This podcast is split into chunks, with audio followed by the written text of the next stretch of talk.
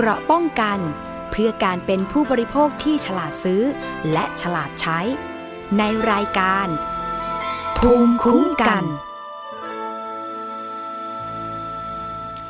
สวัสดีค่ะทุกฟังคะขอต้อนรับเข้าสู่รายการภูมิคุ้มกันรายการเพื่อผู้บริโภค วันนี้ดำเนินรายการโดยดิฉันศรีวิไลสมทรงค่ะท่านผู้ฟังสามารถติดตามรับฟังและดาวน์โหลดรายการนี้ได้ที่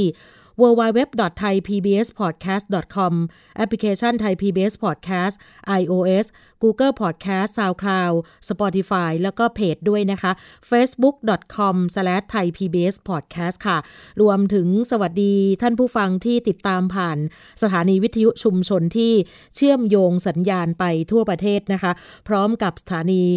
วิทยุในเครือ R Radio วิทยาลัยอาชีวศึกษาทั้ง 142 สถานีนะคะ วันนี้ก็กลับมาเจอกันนะคะ เราเริ่มกันที่เรื่องของรถกันหน่อยนะคะ เพราะว่ารายการภูมิคุ้มกันก็มีการติดตามเกี่ยวกับเรื่องของกรณีการที่คอรมอมีการนำวาระเสนอต่ออายุสัมปทานรถ เป็นรถไฟฟ้าสายสีเขียวส่วนต่อขยาย ที่จะให้กับบริษัทระบบขนส่งมวลชนกรุงเทพจำกัดมหาชนหรือว่า BTS นะคะ เพื่อนำไปสู่การแก้ไขปัญหาหนี้สะสมที่ทางกรุงเทพมหานครค้างจ่าย การเดินรถให้กับ BTS ล่าสุดนั้น ก็มีรายงานค่ะว่าได้มีการถอนวาระดังกล่าวออกไป เป็นที่เรียบร้อย โดยไม่ได้มีการนำเข้าสู่การพิจารณาแต่อย่างใดนะคะสำหรับวาระพิจารณาดังกล่าวนั้นก็เป็นเรื่องที่อยู่ระหว่างการพิจารณามาเป็นเวลานานแล้วนะคะ ย้อนไปก่อนหน้านี้ค่ะเมื่อปีที่แล้วนะคะ 13 สิงหาคม 2563 ได้เคยมีการนำเข้าสู่การพิจารณาของคอรมอมาแล้วครั้งหนึ่ง แต่ว่าต่อมามีรายงานว่ามีการถอนเรื่องดังกล่าวออกสู่การพิจารณาเช่นเดียวกันนะคะ ซึ่งนายกรัฐมนตรีนั้นเนี่ยได้มีการสั่งการ นะคะ ให้ไปศึกษารายละเอียดให้ชัดเจนก่อนจะนำเสนอใหม่อีกครั้งหนึ่งนะคะ ก็ถือว่าเป็นเรื่องที่หลายคนติดตาม โดยเฉพาะผู้บริโภคนะคะ เหตุผลที่ทางคอรมอไม่พิจารณาการต่ออายุสัมปทานโครงการรถไฟฟ้าสายสีเขียวนั้นว่ามีรายละเอียดไม่เรียบร้อยอย่างไรบ้างเนี่ยนะคะ ก็มีท่านรองนายกรัฐมนตรีค่ะ ดรวิษณุเครืองามอออกมาบอกนะคะ ภายหลังว่า ก็ถือว่ารายละเอียดไม่ไม่เรียบร้อยเล็กน้อย แต่ว่าจริง ๆ ไม่ได้ยุ่งยากอะไรนะคะ เป็นเรื่องที่ทางกระทรวงคมนาคมทักท้วงมาแล้ว กระทรวงมหาดไทยเพิ่งจะเห็น ซึ่งทางกระทรวงมหาดไทยก็จำเป็นต้องตอบตรงนี้ แต่ว่าส่วนตัวของอาจารย์วิษณุเองบอกว่ายังไม่เห็นข้อทักท้วงดังกล่าวนะคะ ซึ่งการที่ บอกว่าไม่ได้มีการพิจารณาเนี่ยไม่ใช่เป็นการดึงออกอะไร เพียงแต่ว่าเมื่อถึงวาระดังกล่าวนั้น เดี๋ยวทางรัฐมนตรีมหาไทยก็มีการขอถอนออกไปเพื่อไปทำความเห็นเข้ามาใหม่ ส่วนจะเข้าสู่ครมอีกครั้งหนึ่งในครั้งหน้าหรือไม่เครือขึ้นอยู่กับกระทรวงมหาดไทย นี่คือความคืบหน้าเกี่ยวกับกรณกรณี การต่อสัมปทานรถไฟฟ้าสายสีเขียวค่ะ มาอีกสายหนึ่งค่ะสายสีส้มนะคะเมื่อเร็วๆนี้นะคะเขามีการเสวนาการประมูลรถไฟไฟสายสีส้มอย่างไร ให้ได้ราคา 20 บาท เอ๊จะประมูลกันยังไงที่จะได้ราคานี้ หลายคนก็บอกว่ามันจะได้หรือเพราะว่าณขณะนี้เนี่ยประชาชนผู้บริโภคที่มีการจ่ายค่าบริการอยู่เนี่ยนะคะ อันนี้สายสีอื่นแล้วกันเนาะก็อยู่ที่ประมาณ 50 กว่าบาทต่อเที่ยว ซึ่งหลายคนบอกว่าไม่สอดคล้องกับภาวะเศรษฐกิจในช่วงนี้นะคะ ในการเสวนาครั้งนี้นะคะ มีหลายท่านเลยทีเดียวค่ะ ที่เข้าร่วมสัมมนานะคะ แต่ว่าผู้จัดก็คือสภาองค์กรผู้บริโภคนะคะ เดี๋ยวไปฟังท่านเลขาธิการสภาองค์กรผู้บริโภคนะคะ ได้พูดถึงว่าทำไมถึงต้องมีการจัดเสวนานี้นะคะ การประมูลรถไฟฟ้าสายสีส้มอย่างไร ให้ได้ราคา 20 บาทไปฟังเสียงของคุณสารีอ๋องสมหวังกันค่ะสภาองค์กรผู้บริโภคเนี่ยเป็นองค์กรตามรัฐธรรมนูญแล้วก็เรามีกฎหมายเฉพาะนะฮะเป็นพระราชบัญญัติว่าด้วยการจัดตั้งสภาองค์กรของผู้บริโภค พศ 2562 และกฎหมายเนี่ยก็ออกแบบให้สภาองค์กรผู้บริโภคเป็นตัวแทนของผู้บริโภคทุกด้าน ซึ่งแน่นอนด้านหนึ่งที่สำคัญนะฮะก็คือด้านการขนส่งและยานพาหนะนะคะ ซึ่งสภาองค์กรผู้บริโภคเองเนี่ยเราได้เรียกว่าบทบาทสำคัญของสภาเนี่ยก็คือเป็นตัวแทนของผู้บริโภคในทุกด้านแล้วก็ อย่างที่เดนเรียนว่าด้านหนึ่งที่สำคัญเนี่ยก็คือมีด้านขนส่งและยานพาหนะนะคะ ยังมีด้านการเงินการธนาคาร ด้านผลิตภัณฑ์สุขภาพ ด้านสินค้าและบริการทั่วไป ซึ่งเรียกว่าอันนี้ก็อาจจะตั้งแต่ตื่นนอนจนเช่านอนเลยนะคะ แล้วก็มีด้านสื่อสารโทรคมนาคม และเทคโนโลยีสารสนเทศ มีเรื่องบริการสุขภาพ ด้านบริการสาธารณะพลังงานและสิ่งแวดล้อม แล้วก็ด้านสุดท้ายเนี่ยก็คือด้านที่อยู่อาศัยนะคะ เพราะฉะนั้นสภาองค์กรผู้บริโภคเนี่ยเราก็มีหน้าที่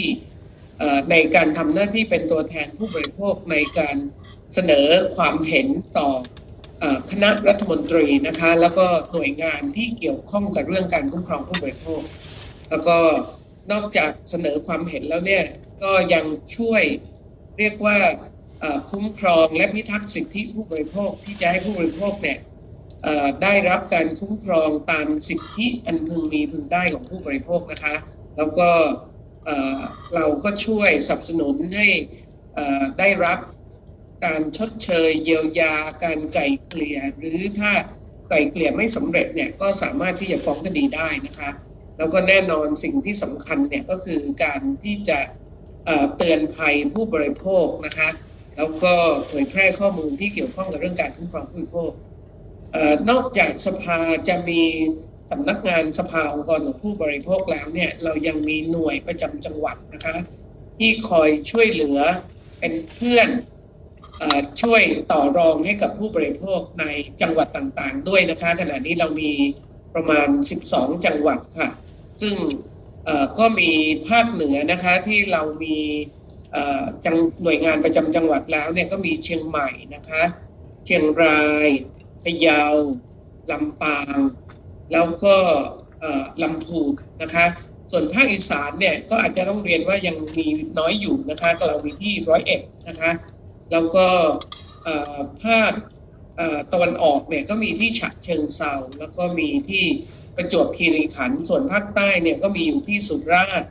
สตูลแล้วก็สงขลานะคะ แล้วก็กรุงเทพมหานครค่ะ เพราะฉะนั้นถ้าใครไม่ได้รับการคุ้มครองสิทธิอันพึงดีพึงได้ในฐานะผู้บริโภคเนี่ยก็สามารถไปที่หน่วยงานประจำจังหวัดในส่วนของ 12 จังหวัดนั้นได้เลยนะคะ แล้วก็อย่างที่นั้นเรียนว่าสภาองค์กรของผู้บริโภคนอกจากที่เราจะ ทำหน้าที่คุ้มครองและพิทักษ์สิทธิผู้บริโภคแล้วเนี่ยในฐานะที่เราเป็นตัวแทนผู้บริโภค ถ้าเรามาดูเรื่องรถไฟฟ้าเนี่ยก็ชัดเจนนะคะว่าขณะนี้สภาได้ทำข้อเสนอนโยบายของสภาองค์กรผู้บริโภคไปถึงคณะรัฐมนตรี กระทรวงคมนาคม กระทรวงมหาดไทย แล้วก็กรุงเทพมหานครนะคะซึ่งเป็น ข้อเสนอเรื่องรถไฟฟ้าหลากสี ซึ่งนั่นหมายความว่ารวมถึงสีส้มที่เราคุยกันวันนี้ด้วยค่ะคุณถาปนีแล้วก็กรณีรถไฟฟ้าสีเขียวเฉพาะรถไฟฟ้าสีเขียวด้วยนะคะ ซึ่งแน่นอนฮะสิ่งที่สภาทำข้อเสนอไปเนี่ยให้กับคณะรัฐมนตรีเนี่ยก็คือเราขอให้คณะรัฐมนตรีเนี่ยเป็นกำหนดเป็นนโยบายนะคะว่าบริการรถไฟฟ้าเนี่ย เป็นบริการขนส่งมวลชน ที่รัฐจะต้องจัดให้มีบริการในกรุงเทพมหานคร ปริมณฑลแล้วก็อาจจะเรียกว่าเป็นเมืองใหญ่ถ้าเป็นไปได้นะคะ แล้วก็กำหนดราคาที่ทำให้มวลชนเนี่ยสามารถที่จะขึ้นได้จริงนะคะ ไม่เกินร้อยละสิบของรายได้ขั้นต่ำนะคะ หรือมีเพดานค่าใช้จ่ายสูงสุดในการ ใช้บริการขนส่งมวลชนของประชาชนต่อวันนะคะ แล้วก็ขอให้รัฐบาลเนี่ยเร่งดำเนินการจัดการระบบตั๋วร่วมหรือระบบบัตรใบเดียว หรืออาจจะไม่ต้องมีบัตรใช้โทรศัพท์มือถือของเราก็ได้นะคะ และรวมถึงการกำกับดูแลเรียกว่าค่าแรกเข้านะคะ ที่จะทำยังไงที่ไม่ให้จ่ายค่าแรกเข้า ของรถไฟฟ้าทุกสีคือเรียกว่า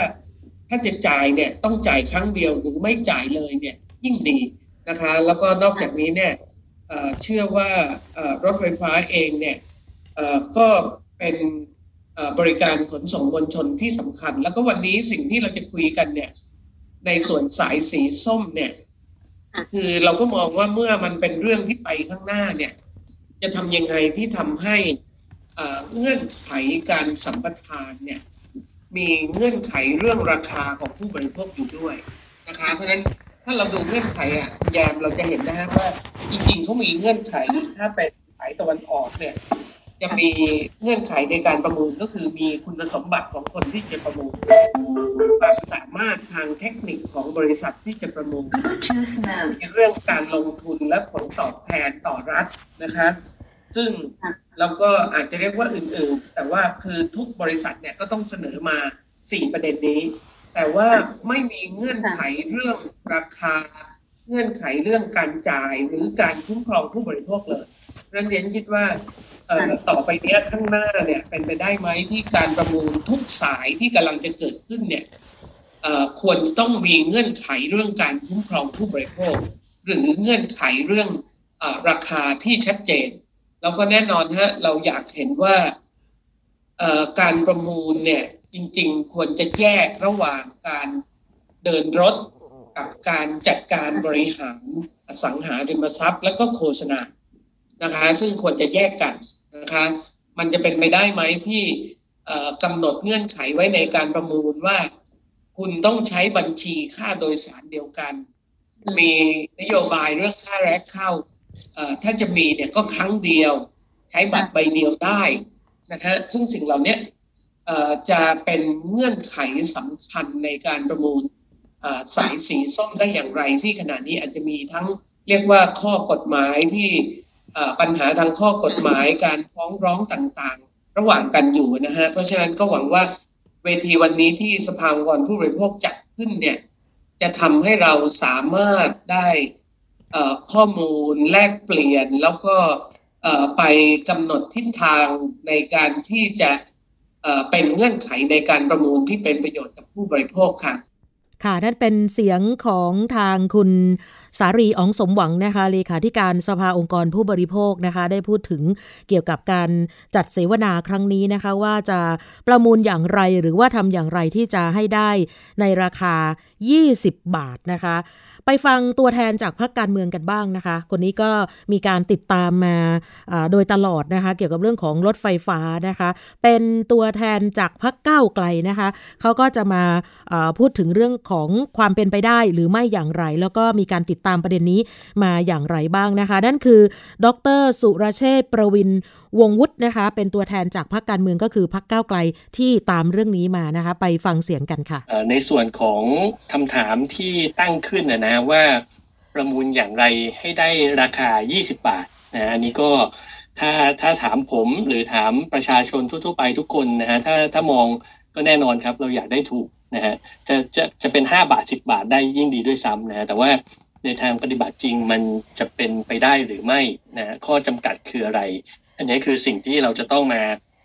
มาศึกษากันนะฮะแล้วก็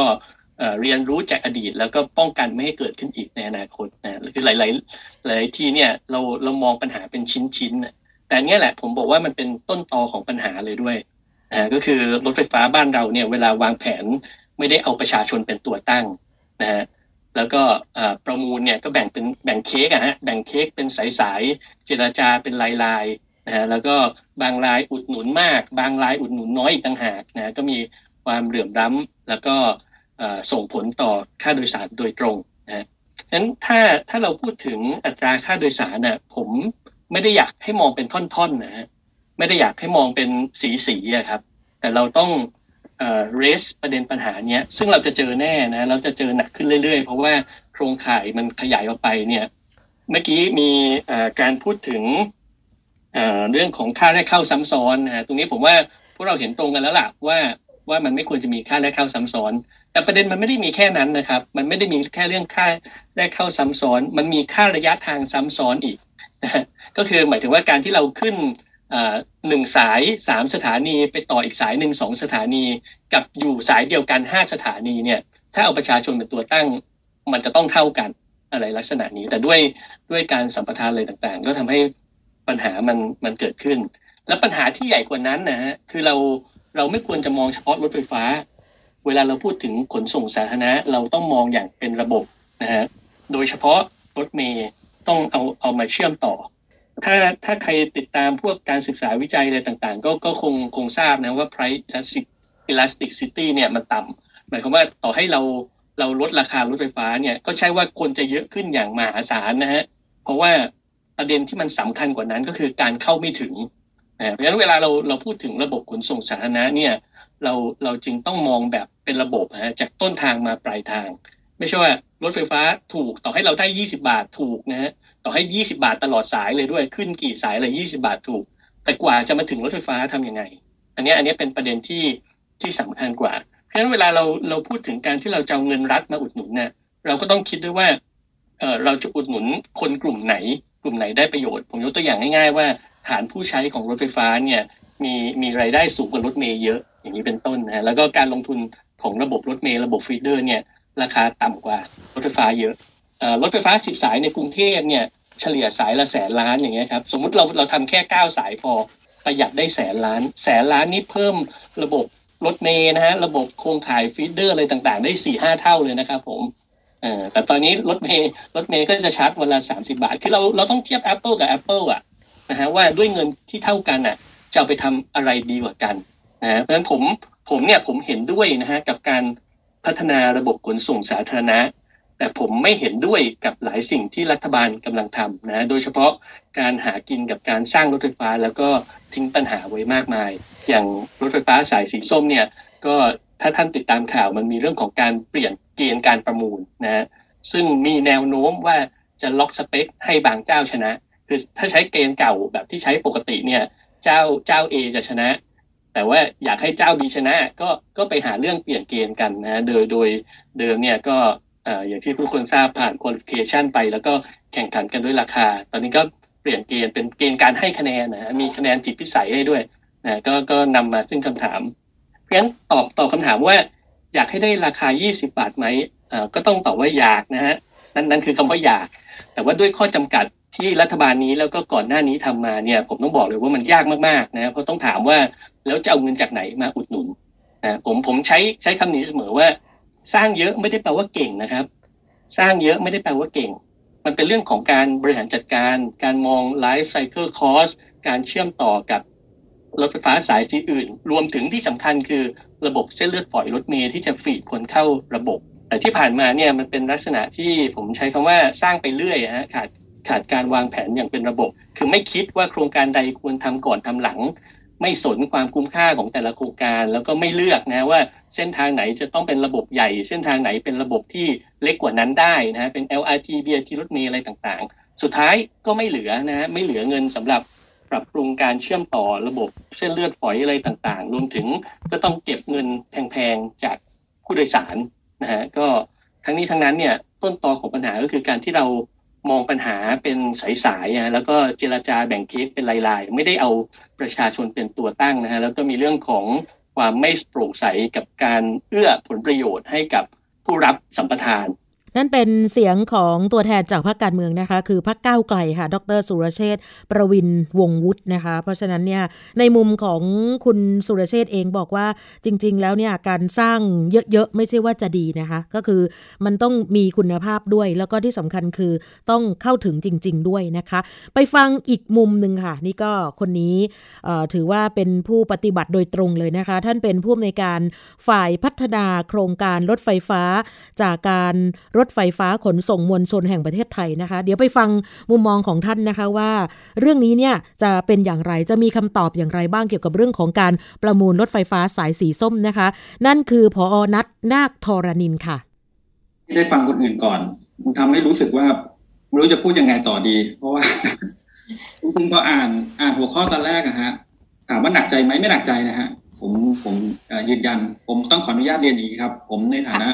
ผู้ในการฝ่ายพัฒนาโครงการแต่อีกอันหนึ่งเนี่ย ผมก็ในฐานะเป็นกรรมการของมาตราสามหกด้วยนะครับ เป็นเลขา ก็อาจจะเกี่ยวข้องกับกับการประมูลไหมก็ก็น่าจะพอเกี่ยวอยู่บ้างนะครับ เอาเรื่องโครงการก่อนแล้วกันนะครับสายสีส้มนะครับ โครงการสายสีส้มนะครับ อย่างที่หลาย ๆ ท่านได้เรียนนะครับ ว่าโครงการนี้เป็นโครงการที่ลงทุนเยอะมาก ใช่ฮะ วงเงินลงทุนเนี่ยทั้งหมดเลยนะ มันจะแบ่งออกเป็นทั้งงานโยธาทั้งงานระบบ ผมพูดตัวเลขกลม ๆ ก่อนละกันปูนิดนึงก่อนนะครับ ทั้งหมดเนี่ยมันประมาณสองแสนสามหมื่นล้านประมาณนะฮะ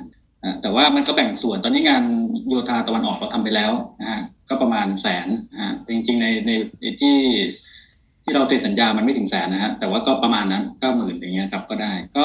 ที่เหลือเนี่ยเรากำลังจะประมูลนะครับ ก็งานโยธาส่วนที่เหลือกับงานเดินรถทั้งสาย เรามาพูดถึงส่วนที่เหลือแล้วกันนะครับ ส่วนที่ทำอยู่ก็ทำไป ปัจจุบันก็ก้าวหน้าไปค่อนข้างมากนะครับ85เปอร์เซ็นต์นะครับ ก็อีกสักปีหน้าปลายปีหน้าก็น่าจะใกล้เสร็จเห็นรูปเห็นร่างแล้วครับ ส่วนที่เรากำลังจะประมูลนะครับ เรื่องการประมูลตัวนี้ต้องยอมรับก่อนว่าเราคัดเลือกด้วยตามพรบร่วมทุนปี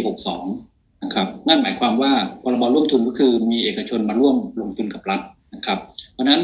การที่จะให้เอกชนเขามาร่วมลงทุนเนี่ย มันก็ต้องก็ต้องดูครับว่าการกำหนดเงื่อนไขต่างๆ ก็ดีอะไรก็ดีเนี่ยจะต้องจูงใจด้วยอันนี้คือสิ่งแรก แต่ผมเข้าใจนะครับว่าตามที่พี่สาลีตั้งหัวข้อไว้เนี่ยผมเห็นด้วยนะฮะเพราะว่าผมก็เป็นประชาชนคนหนึ่งนะครับ ผมก็อยากใช้ระบบขนส่งที่ราคาจับต้องได้ใช้คำพูดอย่างนี้นะครับ คือหรือหรือถูกที่สุดเท่าที่จะสามารถสะท้อนแล้ว แต่ในอีกมุมหนึ่งในมิติมิติหนึ่งเนี่ยก็ต้องให้มันได้เกิดนะครับ อาจจะมีอีกหลาย ๆ ประเทศนะครับ ที่ทำไมเขาทำได้เขาถูกเขานู่นเขานี่เขานั่นอะไรอย่างเงี้ยครับจนมาถึงจุดนี้หลาย ๆ คนเนี่ยเวลาเปรียบเทียบ ถ้าไปเปรียบเทียบกับประเทศหรือโครงการที่เขามีอยู่เต็มแล้วก็คือมีบาวฟิลหมดแล้ว อันนี้ท่านท่านผู้ว่าการรฟมจะพูดบ่อยนะฮะในทุกๆเวทีว่าโครงการรถไฟฟ้าเนี่ยมันจะมี greenfield greenfield เหมือนเราเพาะปลูกอะฮะช่วงแรกมันยังเก็บเกี่ยวไม่ได้ มันต้องมันต้องปลูก แต่ไอ้ช่วงเวลานั้นเนี่ย เราก็จะแค่ลงทุน มันก็เหมือนดูเหมือนกับแบบ มันเจ๊งมันเจ๊งมันเจ๊ง แต่พอถึงวันวันหนึ่งเนี่ยมันมันออกผลนะครับ ข้าวมันเป็นสีเขียวสีน้ำตาลแล้วเนี่ย เราได้เก็บเกี่ยวนั่นแหละฮะมันก็จะมันจะเริ่มมีอะไรกลับเข้ามา ซึ่งต้องยอมรับก่อนว่าด้วยตรรกะของปัจจุบัน โดยเฉพาะอย่างยิ่งรฟมก็ดีหรือ หรือรัฐก็ดีนะครับ ตอนนี้เราอยู่ในช่วงจีนฟิลนะครับ ดังนั้นถ้าถามเลยเนี่ยทำเลยแล้วก็หมุนเลยนี่เลย ผมว่ามันเป็นเรื่องไม่ใช่เรื่องง่ายนะฮะแต่ทำได้ไหมรัฐต้องสนับสนุน อันนี้ผมโจกบอกแค่นี้ก่อนคือจะกี่บาทก็แล้วแต่ฮะ คุณทำได้ไหมทำได้สุดท้ายมันจะอยู่ที่ตัวเงินครับส่วนวิธีการมาของเงินก็ดีอะไรก็ดีเนี่ย รูปแบบมันหลากหลายครับเพราะไม่ใช่ว่าไม่ได้หรือได้หรืออะไรก็แล้ว แต่มันก็ต้องหาวิธีกันครับ ซึ่งผมมองว่าก็เป็นนิมิตหมายที่ดีครับ ที่ที่ทั้งทั้งทั้งการเมืองทั้งภาคประชาชนก็ดีนะครับ แล้วก็ทางพี่สาลีก็ดีให้ความสำคัญกับสิ่งนี้ผมโอเคครับ เพราะว่าเราก็ทำงานเพื่อประชาชนอยู่แล้วนะครับ ทีนี้กลับมาเรื่องของสีส้มนะครับ อย่างที่ผมเรียนก็คือ เนื่องจากเป็นโครงการที่ลงทุนค่อนข้างสูงนะครับ ในการประมูลครั้งนี้เนี่ยก็ประมาณงานโยธาก็ประมาณ 9 6 0 0 0นะครับ อย่างที่หลาย ๆ ท่านคงทราบก็เป็นข่าวอะไรอยู่แล้วนะครับคงมีการเห็นอยู่บ้าง แล้วก็งานระบบคืองานเดินรถเนี่ยประมาณ 30,000 ล้าน ใน 9 0 0 0 0 9 0,000 ที่ว่าเนี่ยเอกชนในรูปแบบการลงทุนที่คอรมออนุมัตินะครับ เราต้องยึดยึดจุดเริ่มต้นก่อน คือถ้าคอรมออนุมัติอะไรรฟมก็ต้องทำตาม เพื่อเอาไปประกวดราคานะครับ ในรูปแบบที่คอรมออนุมัติตามที่คณะกรรมการ PPP นะครับ ที่เราเรียกเป็นคณะกรรมการร่วมทุนเนี่ยเมื่อเมื่อเมื่อวันที่ 28 มกราคมปีที่แล้วนะครับ อนุมัติว่าจะต้องเป็นจะต้องเป็นสัมปทานแบบ PPP คือ net cost นั่นเองครับคือเอกชนเอาไปรับความเสี่ยงทั้งหมดเลยนะฮะเราก็ตั้ง utility IRR เอาไว้ที่ 9.75 อันนี้คือตามผลการศึกษาตาม standard นะครับ ก็จะได้จูงใจให้เขาเข้ามาร่วมลงทุนนะครับ โดยรัฐเนี่ย จะให้เงินคืนเฉพาะในส่วนงานโยธา นั่นหมายความว่างานโยธาเขาออกไปก่อน แต่เดี๋ยวรัฐจ่ายทยอยจ่ายคืน แต่งานระบบกับงานเดินรถเนี่ย เราไม่ให้คืนนะฮะเราไม่ให้คืนเราไม่ไม่ให้คืนประมาณสามหมื่นกว่าล้านเนี่ยปล่อยเขาไปเลยเขาลงทุนเอง แต่เขาจะได้คืนกลับมาในเรื่องของการได้รับสัมปทานสามสิบปี อันนี้คือภาพง่ายๆครับมันก็จะเป็นอย่างนี้ ทีนี้ไอ้เรื่องของค่าโดยสารเนี่ยมันไปอยู่ใน part O&M ก็คือ Operation and Maintenance ก็คือเป็นต้นไอ้ตรงหลังของเขา ที่เขา operate สามสิบปีนะครับ ว่าเขาจะอาจจะจะกำหนดราคาเพื่อจะได้รายได้เท่าไหร่อย่างไรอะไรอย่างเงี้ยครับ ซึ่งในในในที่เราศึกษานะครับ จากผลการศึกษาของเราเนี่ย การที่เราจะคิดอัตราเข้าโดยสารเนี่ยมันจะไปผูกกับจำนวนผู้โดยสารนะฮะจำนวนผู้โดยสารที่เราคำนวณเอาไว้ก็ดีอะไรก็ดีเนี่ย มันจะมาคูณกับกับอัตราเข้าโดยสาร แล้วมันก็จะสามารถเป็นตัวเลขที่ เอกชนที่เขาจะมาประกวดราคาเนี่ยเขาก็จะไปคูณอย่างเงี้ยไปคำนวณเพื่อที่เขาจะเขาจะเสนอกับเรามากลับคืนมาอย่างไร แล้วเราก็จะมาพิจารณาว่าใครที่ให้ประโยชน์กับเรา อย่างดีที่สุดหรืออย่างสูงที่สุดในทุก ๆ ด้าน ทั้งเรื่องเทคนิคก็ดีทั้งอะไรก็ดีเนี่ยบุคคลคนนั้นบุคคลนั้นก็จะได้งานอะไปลักษณะแบบนี้ครับ ซึ่งในในการคิดอัตราค่าโดยสารที่เราให้เขาไปเป็น base ให้เขาไปคำนวณเนี่ย อันนี้มันเป็นตาม standard เป็นเป็นแค่ guideline อย่างนี้ก่อนแล้วกัน มันจะได้คิดตรงกันหมด ไม่งั้นเนี่ยเดี๋ยว ถ้าเราไม่คิดกำหนดตัวนี้เอาไว้ต่างคนต่างไปคิดตัวเองจะถูกบ้างแพงบ้างมันจะไม่มี standard นะครับ ค่ะ นั่นก็เป็นเสียงของทางผู้อำนวยการฝ่ายพัฒนาโครงการรถไฟฟ้า การรถไฟฟ้าขนส่งมวลชนแห่งประเทศไทยนะคะ คุณนัทนาคทรนินนะคะจะได้ 20 บาทหรือไม่อย่างไรนั้นเนี่ยก็ก็แน่นอนนะคะ ก็ต้องรอติดตามนะคะ เพราะว่าหลายท่านเองเนี่ยคนที่เป็นผู้ใช้บริการรถไฟฟ้าอยู่แล้วนะคะ ก็อยากจะได้ราคาดีๆ ราคาที่สมเหตุสมผล ราคาที่เราพอที่จะจ่ายได้นะคะ แล้วก็เมื่อสักครู่ที่ทางดรสุรเชษพูดถึงอันนึงก็คือว่าอย่ามองเฉพาะค่ารถไฟฟ้าอย่างเดียว เพราะว่าการที่เวลาประชาชนออกมาจากบ้านเนี่ยบางทีเขามีค่าใช้จ่ายอย่างอื่นด้วยนะคะ อาจจะมีค่ามอเตอร์ไซค์มีค่าแท็กซี่อะไรอย่างเงี้ยนะคะเพื่อที่จะมาขึ้นรถไฟฟ้าอีกทอดหนึ่งอย่างเงี้ยค่ะ ก็ต้องคำนึงถึงตรงนั้นด้วยค่ะ ไปฟังอีกเสียงหนึ่งนะคะ เป็นเสียงสุดท้ายแล้วนะคะ คนนี้เป็นผู้บริโภคตัวจริงเลยค่ะ ปัจจุบันเขาเป็นประธานศูนย์สิทธิผู้บริโภคเขตบางแค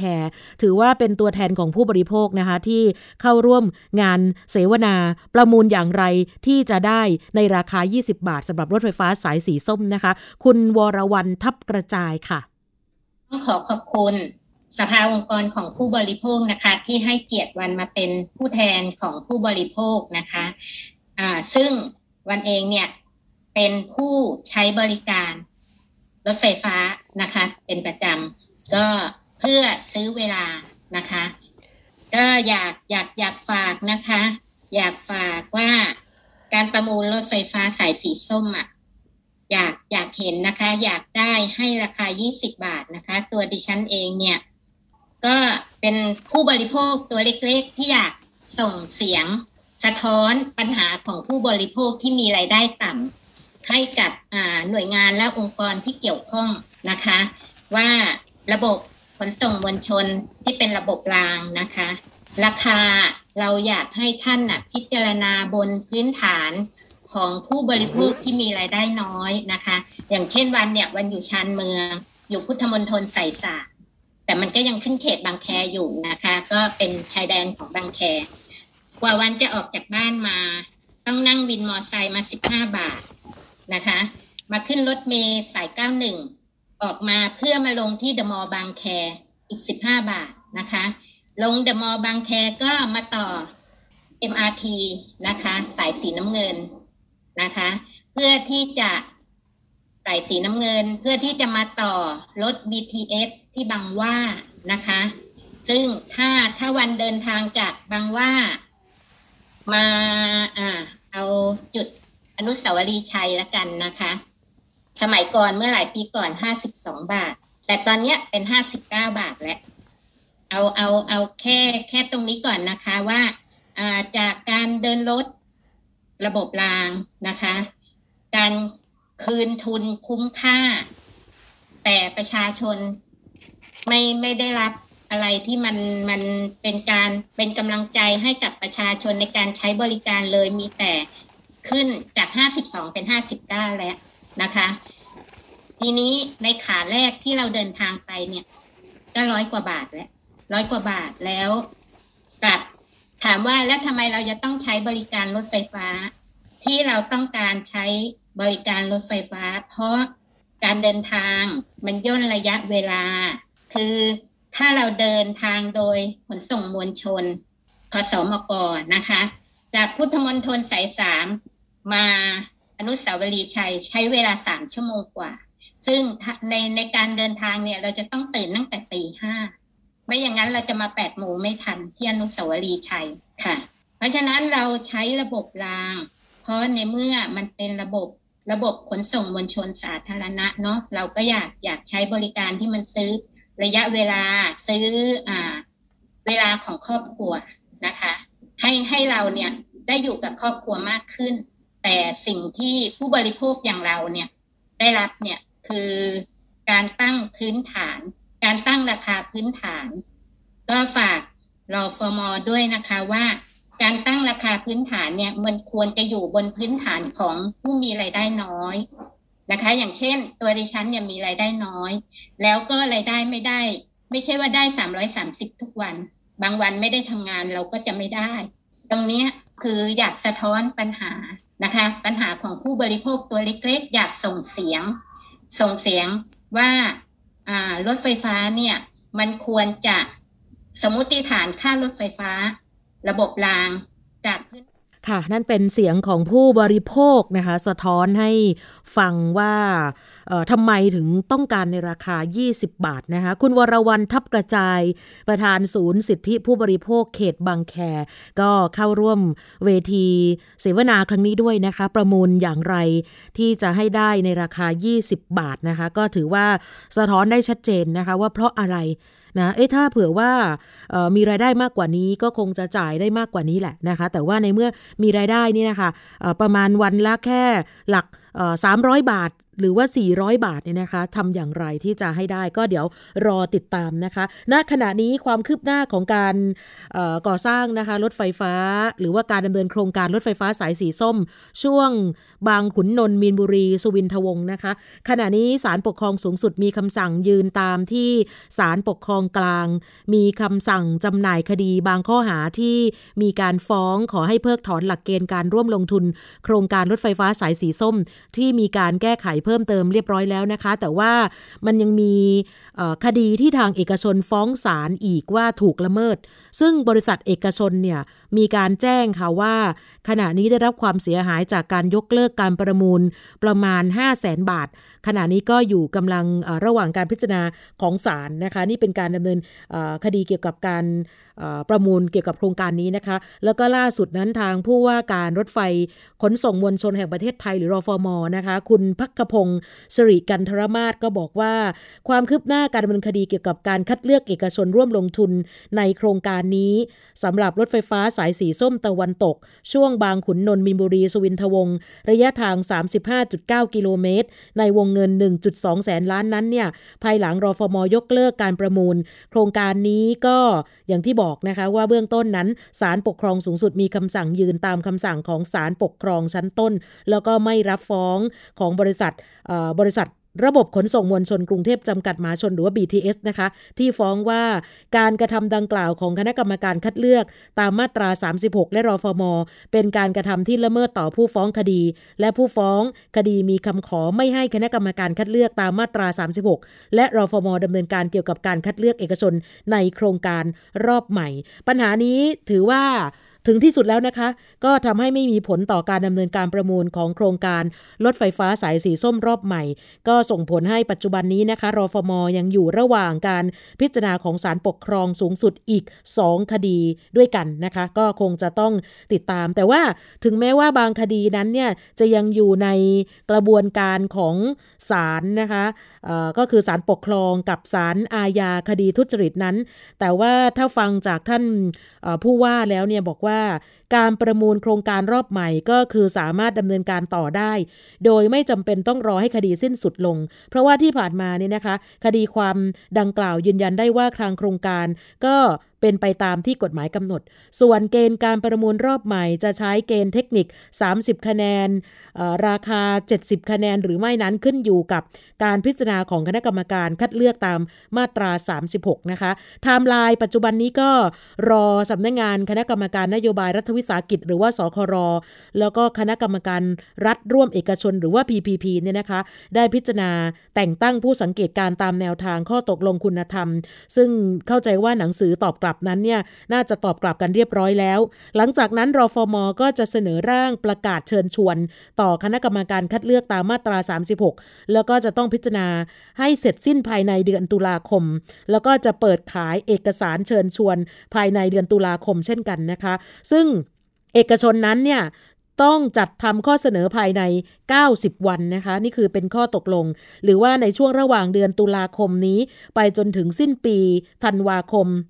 2564 แล้วก็ ให้ยื่นข้อเสนอมาภายในเดือนมกราคม 2565 คาดว่าน่าจะมีการเจรจาต่อรองข้อเสนอแก่เอกชน ผู้ชนะการประมูลราว 3 เดือน หรือว่าระหว่างเดือนมกราคมถึงเดือนมีนาคม แล้วก็เสนอต่อที่ประชุมครมเห็นชอบโครงการ ภายในเดือนเมษายนปี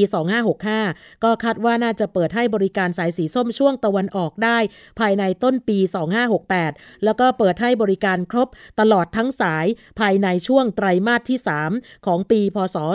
2570 นั่นเองนะคะ นี่คือไทม์ไลน์ที่จะต้องติดตามนะคะ แล้วก็หลังจากนั้นเราก็จะได้เห็นกันว่า ราคา 20 บาทที่มีการคุยกันในวงเสวนาเนี่ยจะได้หรือไม่อย่างไรนะคะ โครงการรถไฟฟ้าสายสีส้มช่วงบางขุนนนท์มีนบุรี สุวินทวงศ์นั้นเนี่ยนะคะ มีแนวเส้นทางเชื่อมระหว่างกรุงเทพทิศตะวันออกและตะวันตกระยะทาง 35.9 กิโลเมตรนะคะ ก็มีทั้งหมด 29 สถานีด้วยกันค่ะ ช่วงนี้เราจะไปช่วงคิดก่อนเชื่อกับอาจารย์ดรแก้วกังสดานอัมภัยกันค่ะ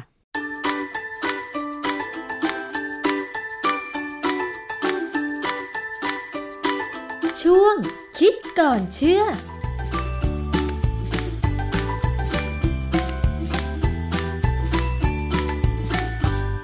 พบกันในช่วงคิดก่อนเชื่อกับดรแก้วกางสดานนภัย นักพิษวิทยากับดิฉันชนะทิพไพรพงษ์เช่นเคยค่ะ วันนี้เรามาคุยประเด็นฉีดวัคซีน ลดอันตรายโควิด -19 แล้วเป็นงูสวัสดจริงหรือโควิด -19 ก็เชื้อไวรัสใช่ไหมคะ ส่วนงูสวัสดก็เชื้อไวรัสเหมือนกัน บางคนอาจจะเคยเป็นงูสวัสดก่อนที่จะมีการแพร่ระบาดของโควิด -19 หรือบางคนอาจจะไม่เคยเป็นงูสวัสดเลยนะคะ ข้อมูลที่ออกมา ก็คือว่ามีผู้ได้รับการฉีดวัคซีนป้องกันโควิด -19 บางคนมีประสบการณ์เป็นงูสวัสดจึงเป็นที่สงสัยว่าทำไมจึงมีงูสวัสดเป็นอาการแทรกซ้อนอ่าคือดิฉันก็เคยเป็นงูสวัสดนะคะ แต่เมื่อได้รับวัคซีนโควิด -19 อันนี้ไม่มีงูสวัสดแทรกซ้อน แต่บางคนมีข้อมูลว่าเป็น หน่วยงานด้านสาธารณสุขมีข้อมูลอย่างไรบ้างเกี่ยวกับการฉีดวัคซีนและเกิดงูสวัสดเรื่องนี้เราต้องมาถามงานวิจัยค่ะ อาจารย์คะโควิด -19 ก็เชื้อไวรัส งูสวัดก็เชื้อไวรัสมันมีความสัมพันธ์อะไรกันอย่างไรคะอาจารย์ก็ความจริงมันไม่น่าสัมพันธ์นะเพราะมันเป็นไวรัสคนละตัวกัน แต่ว่าตอนเนี้ยมีคนที่มีประสบการณ์คือน้องเขยผมกับพี่สาวของภรรยาเนี่ยเขาเกิดงูสวัดทั้งคู่เลย หลังจากไปรับการฉีดวัคซีนแบบ viral vector นะค่ะเข็มที่สองก็ไปหาหมอ หมอก็ให้ยามากิน มันก็แก้อาการไปได้นะมันก็หายสุดท้ายก็หายงูสวัสดนี่มันเป็น ถ้าเราเจอเร็วเนี่ย และกินยาเร็วเนี่ย ก็จะไม่เป็นอะไรมาก แต่ถ้ากินยาช้ามันก็จะแผ่เป็นผื่นไปตามตัวนะงูสวัสดเนี่ยจริงแล้วเนี่ยมันก็คือไวรัสตัวเดียวกับที่ทำให้เกิดอิสุกอิสัย เพราะฉะนั้นเขาถึงบอกว่าคนที่เป็นอิสุกอิสัยเมื่อเด็กมักจะมีภูมิต้านทานกับงูสวัสดค่ะคืองูสวัสดเนี่ยมันเป็นไวรัสตัวเดียวกับที่ทำให้เราเป็นอิสุกอิสัยค่ะนะฮะคนที่เป็นอิสุกอิสัยเมื่อเด็กเนี่ยโตขึ้นแล้วมักจะไม่ค่อยเป็นงูสวัสดยกเว้น ถ้าภูมิต้านทานมันต่ำลงค่ะเจ้าไวรัสของอิสุกอิสัยเนี่ยเวลาหายแล้วเนี่ย มันมักจะหลบไปซ่อนอยู่ตามปลมประสาทหรือค่ะปลายประสาทของเรา แล้วพอภูมิต้านทานเราต่ำลงเนี่ย มันก็จะออกมาแล้วแสดงตัวเป็นงูสวัสดแทนที่จะเป็นอิสุกอิสัยแต่ว่าบางคนเนี่ยอย่างผมเนี่ยผมเคยเป็นงูสวัสดสิบกว่าปีที่แล้วเนี่ย เป็นเพราะว่าลูกศิษย์เขาออกอิสุกอิสัยเมื่อเขาโตเป็นสาวแล้ว แล้วตอนที่มาคุยกับผมเนี่ยเขากำลังตกสะเก็ดซึ่งจะหายอยู่แล้วเนี่ย ปรากฏว่าสะเก็ดของอิสุกอิสัยเนี่ยมันลอยอยู่ในอากาศแล้วเรามองไม่เห็น ผมปรุงได้หายใจเข้าไปอะผมก็เป็นงูสวัสดค่ะพอเริ่มคันที่ต้นคอด้านหลังเนี่ย ผมก็รีบหายากินก็ไม่เป็นอะไรมากค่ะ ข้อมูลของงูสวัสดมันคืออะไรคะอาจารย์ งูสวัสดเนี่ยมันเป็นโรคผิวหนัง เกิดจากไวรัสชื่อ herpes zoster เป็นเชื้อเดียวกับไวรัส varicella zoster ซึ่งทำให้เป็นอิสุกอิสัยมันเป็น zoster เหมือนกันมีชื่อที่คล้ายกัน และจริง ๆ เนี่ย เขาบอกว่าเป็นตัวเดียวกันอืมนะฮะเชื้อเนี่ยมันเข้าสู่ร่างกายทางการหายใจ หรือสัมผัสตุ่มน้ำใสโดยตรงค่ะดังนั้นเนี่ย ผมว่าต่อไปเนี่ยเวลาไปไหนผมก็จะใส่หน้ากากตลอด เพราะว่าแสดงว่ามันมีเชื้อไวรัสอยู่ทั่วไปในบ้านเราเพียงแต่ว่าภูมิต้านทานเราดีหรือไม่ดีเท่านั้นเองนะฮะค่ะอาการของงูสวัสดก็คืออ่อนเพลีย พักผ่อนไม่พอไม่เต็มที่นะ เวลาติดเชื้อเนี่ยมันจะไม่สบายก็นอนไม่ค่อยได้ คนที่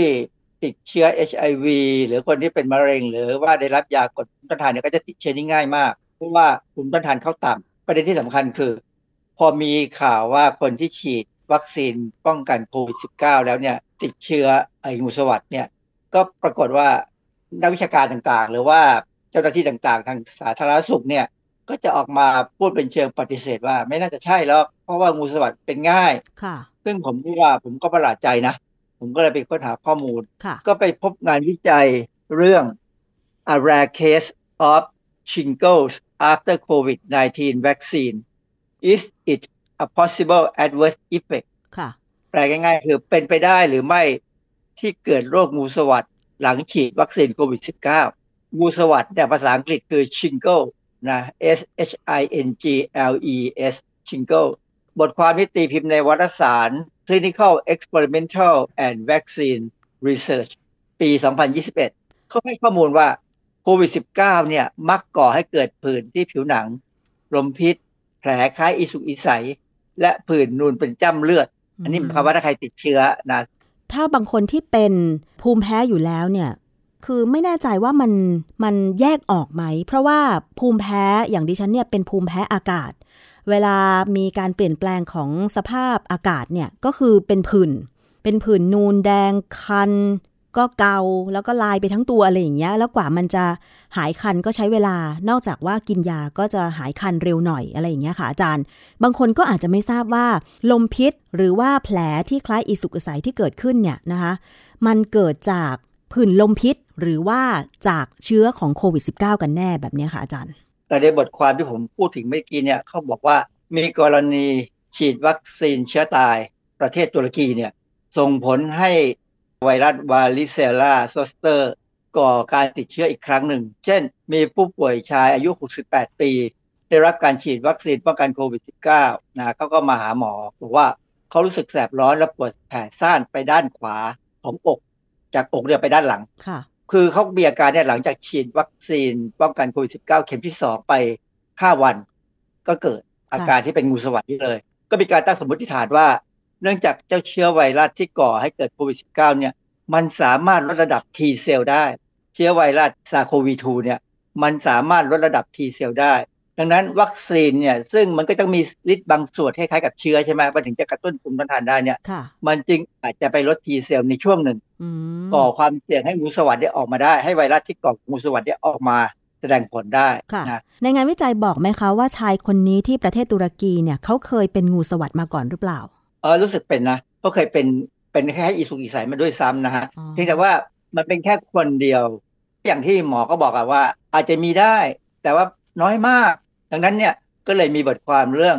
herpes zoster after covid vaccination งูสวัสด์หลังฉีดวัคซีนโควิดแล้ว ในวารสาร International Journal of Infectious Disease ปี 2021 มีให้ข้อมูลว่ามีคนไข้ชาวเนเธอร์แลนด์สองคน อันนี้แค่สองคนเองเอ่อได้รับวัคซีน mRNA ยี่ห้อหนึ่ง แล้วเกิดอาการงูสวัสด์ขึ้นอ้าวเขาก็ตั้งสมมติฐานเหมือนกันว่า มันเป็นสภาวะเขาเรียกว่า transient lymphocytopenia หรือการลดลงของเม็ดเลือดขาวชั่วคราวแบบเฉียบพลันเหรอคะคือกรณีแบบเนี้ยเกิดน้อยมากค่ะแต่เมื่อเกิดแล้วเนี่ยก็จะเป็นงูสวัสด์เลย เพราะว่าไอ้เจ้าไวรัส varicella zoster เนี่ย ที่ก่อให้อ่าเกิดงูสวัสด์ใช่ไหมคะ ใช่ฮะมีฐานข้อมูลอันหนึ่งในยุโรป ชื่อ u d a Vigilance เขารายงานว่าผู้ป่วยงูสวัสด์เนี่ยนะ มีทั้งหมด 4,103 คน หลังจากได้รับวัคซีน tozinameran tozinameran เนี่ยก็คือ mRNA วัคซีนของ BioNTech ก็คือวัคซีนป้องกันโควิด -19 ใช่ไหมอาจารย์ใช่ซึ่งคิดเป็น 1.3%ของผู้ที่ได้รับวัคซีนนี้หมายความว่า 1.3%คนที่ได้รับวัคซีน mRNA ของ BioNTech เนี่ยมีอาการงูสวัสด์ค่ะแล้วก็มีอีกอันหนึ่งคนที่ได้รับวัคซีน mRNA 1273 ก็คือของ Moderna เนี่ย ก็ มีคนเป็นงูสวัสด์ประมาณ 590 ราย หรือ 0.7%ค่ะ ถ้าเป็น Oxford AstraZeneca ซึ่งอันนี้คงทำในอังกฤษนะ มีคนเป็นงูสวัสด์2,143 ราย ก็แค่ 0.6%ค่ะเพราะเขาฉีดเป็นล้านนะนะอือฮึเป็นหลายล้านโดสนะฮะค่ะทีนี้ส่วนวัคซีนของ Janssen AD 26 CoV2S เนี่ยนะ มันก็ 59 รายก็เป็น 0.3%คือ Janssen นี่คนใช้น้อยค่ะนะฮะทีนี้ในอเมริกาเนี่ย ก็จะมีองค์กรที่เรียกว่า the United States Vaccine Adverse Event Report System เขาก็รายงานว่ามีคนเป็นงูสวัสด์2,512 ราย คือ 1.3%ของคนที่ได้รับวัคซีน แตอนนั้นเป็นช่วงการทดลองนะ mRNA ของ BioNTech วัคซีนนี้ก็คือ tozinameran นะฮะ แล้วก็มี 1,763 รายหรือ 0.9% หลังจากฉีดวัคซีน mRNA 1273 คือของโมเดอร์นาแล้วก็ Janssen กันก็มี เพราะนั้นเพราะฉะนั้นเนี่ยมันก็มีข้อมูลว่าคนเป็นงูสวัดในฝรั่ง รวมแล้วเป็นหมื่นนะนะอีกอันนึงที่ที่น่าสนใจคือ The Dutch Pharmacovigilance Center คือศูนย์ควบคุมยาของเนเธอร์แลนด์เนี่ยเขาก็รายงานผู้ป่วย 300 รายที่เป็นงูสวัสด์0.8%เมื่อฉีดไอโทซินามาแรน mRNA ของ BioNTech ดังนั้นจะเห็นว่า วัคซีนของ mRNA เนี่ยที่จะเข้ามาบ้านเราเนี่ยอาจจะต้องมีการฉีดแล้วในเดือนตุลาพฤศจิกาเลยอาจจะมีคนที่อาจจะเสี่ยงกับการเป็นงูสวัสด์ได้ จริงๆเนี่ยควรจะแจ้งให้คนที่จะฉีดวัคซีน mRNA ทราบว่าอาจจะเกิดอย่างนี้ได้นะ เพราะฉะนั้นถ้าเป็นแล้วเนี่ยให้รีบไปหาหมอ เขาจะมียาต้านไวรัสพวกนี้ให้นะฮะฟังข้อมูลที่อาจารย์พูดเกี่ยวกับการรวบรวมสถิติการฉีดวัคซีนในแต่ละประเทศ ดิฉันตั้งข้อสังเกตว่าไม่ว่าจะเป็นวัคซีนเชื้อตาย หรือวัคซีน mRNA ก็ล้วนแล้วแต่ทำให้ผู้ที่รับวัคซีนบางส่วน ถึงแม้ว่าจะเป็นส่วนน้อยเนี่ย แต่ก็ก่อให้เกิดโรคงูสวัสดได้ในภายหลัง ซึ่งหมายความว่าไม่ว่าจะเป็นวัคซีนชนิดไหนก็ทำให้เชื้องูสวัดมันกำเริบได้เหรอคะอาจารย์ คือเขากำลังตั้งสมมติฐานว่า เวลาที่วัคซีนเข้าไปในร่างกายเนี่ยและกำลังจะกระตุ้นให้เกิดการสร้างภูมิคุ้มกันเนี่ย มันมีการลดจำนวน T cell ไงทำให้เชื้อเนี่ยปกติงูสวัดเนี่ยมันกลัว T cell T cell จัดการมันได้ค่ะ มันก็เลยออกมาได้ T cell ที่ว่าก็คือภูมิคุ้มกันที่มีอยู่ในร่างกายของเรานั่นเองใช่ไหมคะอาจารย์ ครับคือ T cell เนี่ยเป็นระบบภูมิคุ้มกันอีกแบบหนึ่งซึ่งต่างจากแอนติบอดีนะฮะ T cell นี่สร้างเซลล์จากเม็ดเลือดขาว ปรับปรุงให้เป็นเซลล์ที่ไล่จัดการกับสิ่งแปลกปลอมในร่างกายเรา คือ T cell เขาจะมีระบบตรวจวัดว่าอะไรเป็นสิ่งแปลกปลอม ถ้าฉีดวัคซีนเข้าไปเนี่ยทีเซลจะรู้จักไวรัสตัวนี้เลย รู้จักว่าสไปค์โปรตีนเป็นยังไง เพราะฉะนั้นเมื่อมีสไปค์โปรตีนไปปรากฏในเลือดเมื่อไหร่เนี่ยเขาก็จะเข้าไปจัดการทำลายสไปค์โปรตีนนั้น ไม่ว่ามันจะเกาะอยู่กับอะไรเกาะอยู่กับเซลล์ไวรัสอยู่หรือเกาะอยู่กับเซลล์ของของผู้ป่วย หลังจากมีงานวิจัย หรือว่ามีข้อมูลจากฝั่งอเมริกาและยุโรปแล้ว อย่างฝั่งของจีนล่ะคะอาจารย์ในฐานะที่ไปเจอ เชื้อโควิด -19 ที่จีนเป็นที่แรกเขามีเรื่องเกี่ยวกับการฉีดวัคซีนป้องกันโควิด -19 ที่มันไปก่อให้เกิดงูสวัสดในภายหลังบ้างไหมคะอาจารย์ คือจีนเนี่ยเขารวบรวมข้อมูลนะ แต่บทความของเขาเนี่ยมันไม่ใช่การฉีดวัคซีน แต่ว่าเป็นการบอกว่าคนที่ติดเชื้อแล้วเนี่ยมีลักษณะอะไรไหมที่เกี่ยวข้องกับมูสวัสด เขามีบทความเรื่อง clinical characteristics of coronavirus disease 2019 in China แปลง่ายๆ คือลักษณะทางคลินิกของโรคติดเชื้อไวรัสโคโรนา2019 ในประเทศจีน ตีพิมพ์ในวารสาร New England Journal of Medicine ปี 2020 กล่าวว่าในคนไข้ที่หูฮั่นเขาได้รับผลการยืนยันจากห้องปฏิบัติการว่าคนไข้ที่ป่วยจริงนะ จะมีประมาณร้อยละ 93.2 มีอาการ lymphocytopenia คืออาการเม็ดเลือดขาวต่ำก่อนที่จะเริ่มมีอาการเป็นโควิด -19 คือความจริงเนี่ยอาการ lymphocytopenia หรือบางทีเขาอาจจะเรียกว่า lymphopenia ก็ได้เนี่ยถูกเคยรายงานไว้ก่อนแล้ว ในคนไข้โรคซาร์ส โรคซาร์สนี่เกิดเมื่อสักประมาณปี 2000 กว่ากว่านะไม่ถึง 2019นะคือเป็นปีย้อนหลังไปแล้วเนี่ย มันมีบทความวิจัยเรื่อง SARS Lesson from Toronto โรคซาบทเรียนจากโตลอนโต อยู่ในเอกสารประกอบการประชุมวิชาการเรื่อง Preparing for the Next Disease Outbreak Workshop Summary 2004 ที่อาจารย์บอกว่าความจริงของอาการลิมโฟพีเนียนี่มันคืออาการอะไรนะคะ มันเป็นอะไรอาการที่ไม่ได้ขาวต่ำลงชั่วคราวชั่วคราวคือมันเป็นการปรับตัวเพื่อที่เตรียมจะสร้างระบบภูมิคุ้มกัน เมื่อได้รับการ ฉีดวัคซีนหรือเมื่อมีการติดเชื้ออะไรเงี้ยนะซึ่งอาการเนี้ยไปตรงอย่างที่บอกแล้วตรงกับอาการของคนไข้โรคซาซึ่งซาเนี่ยมันก็เป็นโคโรนาไวรัสเหมือนกัน ซึ่งอันเนี้ยก็เป็นที่รู้กันว่าต้องระวังว่าเมื่อฉีดวัคซีนหรือเมื่อติดเชื้อก็ตามเนี่ย อาการไม่เลือดขาวนี่จะต้องต่ำลงอาจจะเป็นการต่ำชั่วคราว หรือถ้าต่ำยาวเนี่ยก็ติดเชื้อนานก็ติดโรคติดเชื้อรุนแรงอะไรเงี้ย แบบนี้เราควรจะกังวลไหมอาจารย์สำหรับคนที่อาจจะเคยเป็นงูสวัสด์มาก่อนอย่างเงี้ยค่ะอาจารย์ คืออาจจะไม่ต้องกังวลมากหรอกเพียงแต่เตรียมตัว ถ้าฉีดแล้วมันเกิดคันแล้วมีตุ่มใสๆขึ้นมาก็แสดงว่าเป็นงูสวัสด์ก็รีบไปหาหมอ จริงๆเนี่ยเขาก็ให้แจ้งอาการผลข้างเคียงอยู่แล้วเมื่อฉีดวัคซีนนะนะถ้ามีผลข้างเคียงแบบนี้เป็นตุ่มน้ำใสซึ่งคงเป็นงูสวัสด์เนี่ยก็ไปหาหมอที่ศูนย์ฉีดวัคซีนเนี่ยเดี๋ยวเขาก็จะจ่ายยาแก้งูสวัสด์ให้ค่ะ เพราะฉะนั้นเนี่ยจากตัวเลขการเก็บข้อมูลของผู้ที่เกิดงูสวัสดกำเริบหลังฉีดวัคซีนโควิด -19 ไม่ว่าจะเป็นที่อังกฤษอเมริกา หรือว่าที่จีนที่มีข้อมูลเกี่ยวกับโรคซาแล้วก่อให้เกิดงูสวัสดเนี่ยตัวเลขเทียบเท่ากันแล้วเนี่ยน้อยมากเนาะอาจารย์เนาะไม่ควรจะกังวล แล้วก็ถ้าเกิดว่าใครที่เคยเป็นงูสวัสดหรืออีสุกอีสายมาก่อน ถ้าไปรับวัคซีนโควิด -19 แล้วมีอาการก็ไปพบแพทย์หรือว่าแจ้งอาการ ที่เกิดขึ้นให้กับบุคลากรสาธารณสุขได้ทราบ เพื่อที่จะได้รักษาได้อย่างทันท่วงที แล้วก็ไม่ได้เป็นอันตรายเนาะอาจารย์เนาะ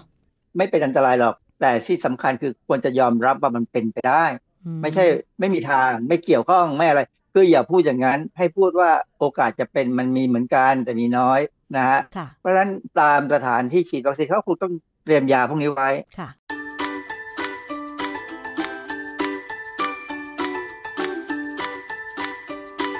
ช่วง คิดก่อนเชื่อ